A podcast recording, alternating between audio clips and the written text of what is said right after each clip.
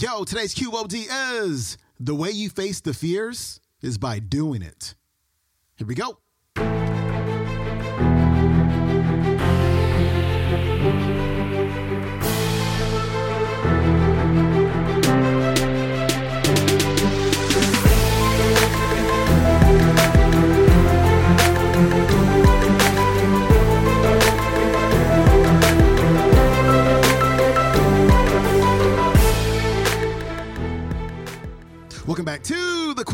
Show. I'm your host, Sean Croxton of SeanCroxton.com. We've got the peaceful warrior himself, Dan Millman, on the show today. And he's going to talk about your fears.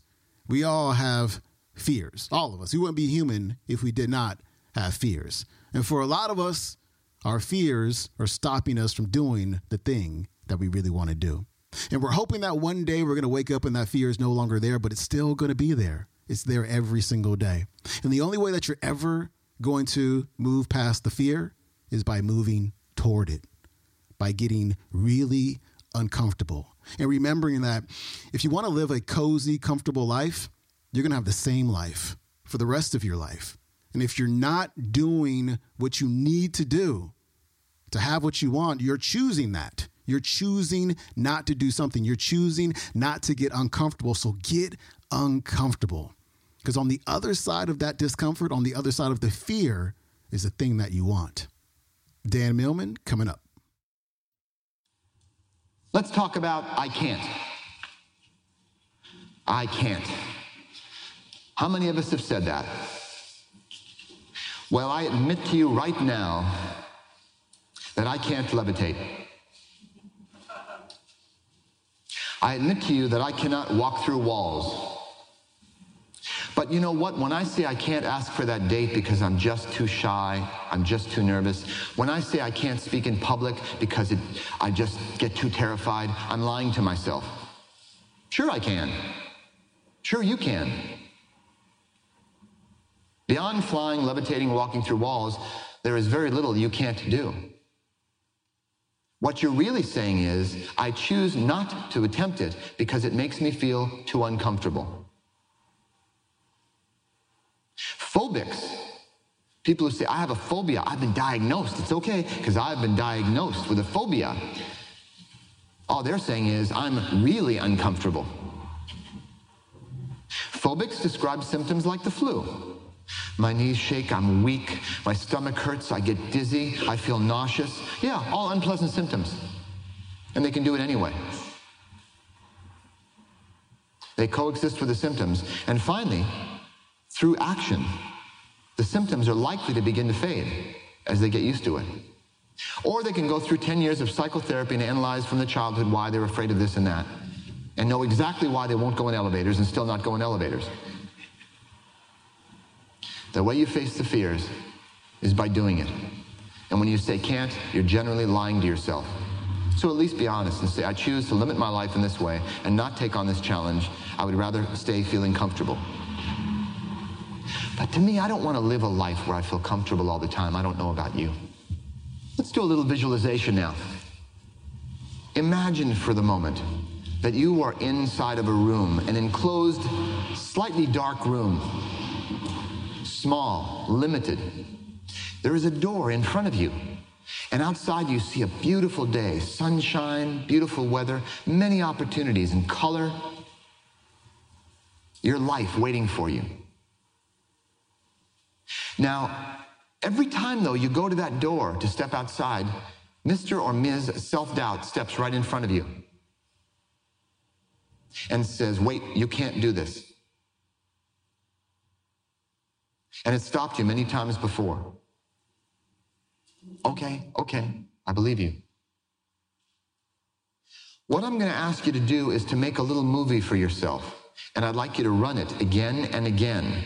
And I'd like you to experience again and again being stopped by self doubt, by insecurity, by fear of one kind or another. Feel yourself about to walk out, and then self doubt, or whoever, Mr. Ms. self doubt, insecurity, Mr. Ms. fear, puts a hand up in front of you. Feel yourself stop. Experience what that's like. I want to go out there, I want to, but I can't. Run this as a movie again and again. Let yourself be stopped every time, as you have in the past. I'm not waiting for you to change it. Don't change it yet. Be stopped again and again and again. Run the movie. You can do this at your own pace sometime. Run that movie for five minutes, for 10 minutes, 50 times, 100 times. You'll know when you've done it enough when you start getting not sad, not afraid, but really angry. When you start feeling the frustration, when you start asking yourself, Who am I? Is this how I want to live? When you reach that point, as long as it takes to do that, you're then ready to do the final step. It's very important to do this way. You run the movie once more, but this time you look at fear with neither love nor hatred. It's simply a, something you hardly notice. You focus your attention on where you're going, out of that door. So when the hand comes up, you hardly notice. It's there. The self doubt's there, the fear's there, but you are so focused on where you're going that you just walk out that door. Run that movie now.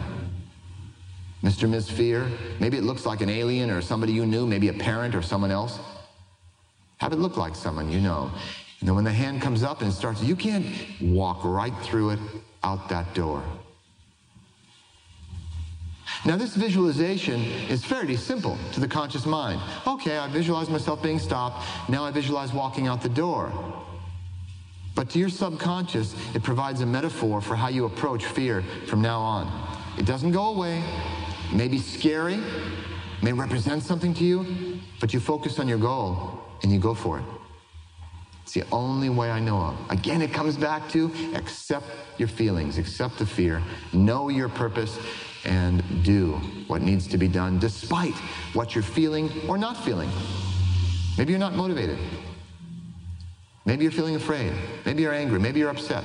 Maybe you lack confidence. I have a friend who is terrified of flying. He's phobic. White knuckles, heart palpitations, knees shaking. And he flies thousands of miles every year. He Flies to Japan and back, Hawaii and back, all over the country.